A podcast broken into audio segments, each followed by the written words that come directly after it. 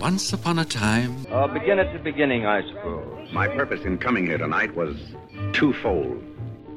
As you see, my dear Pick, the human ear is a perfect recording and amplifying apparatus. Texture. An artifact. When do we start? Oh, we started. It sounds like this.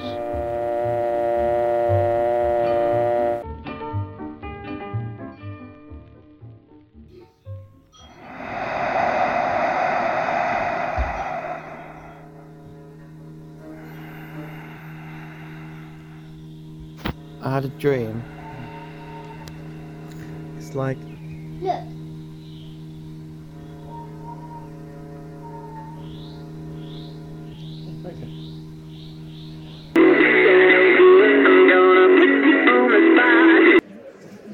Good morning, you're through to James in Customer Services. Can I just confirm that you're the principal cardholder? No. Listen. Okay. I tried to call you yesterday, but I couldn't get through. I listened to Radio 4 all the time, and I heard somebody talking about the word posh yesterday, and I wondered if you knew how it came into being. You mean port out, starboard home? Yes, because when they were sailing to India, the richer passengers would be able to book out those sides and stay in the shade the whole way. Yes, I did hear about that. Interesting fact. Yes, I just thought you might like to know. Yes, thanks for bringing it up. I'll take a note of it. OK, well, thank you very much. Bye-bye. Bye. Auntie was a red guard that time. Mm. Yeah? Yeah, they are. The auntie you met before. Dai. Mm. She travel. You know, in that time, red guard can travel. She take train. Free. Yeah. Take trains free to Beijing. She did. What to do? They want to see the Chairman Mao. Will be excited and crying.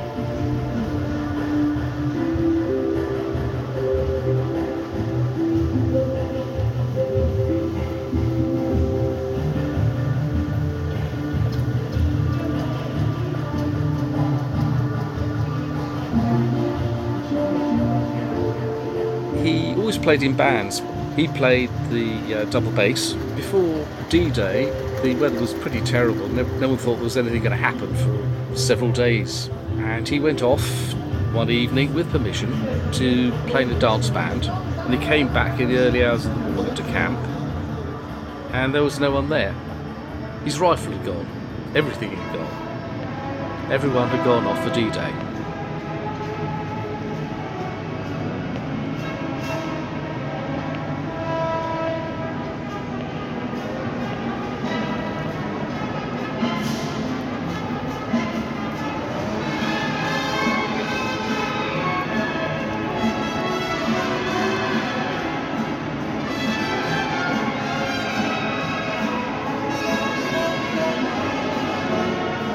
I immediately got to work on a Raymond Chandler-style detective story titled The Case of the Missing Body, and had completed a few pages when the teacher decided to start her own investigation into what I was so busy with.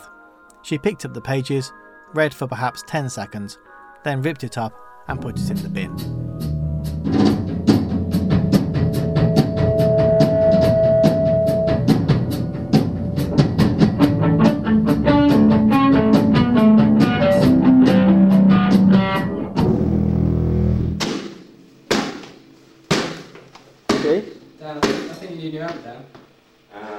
Dan needs a new amp.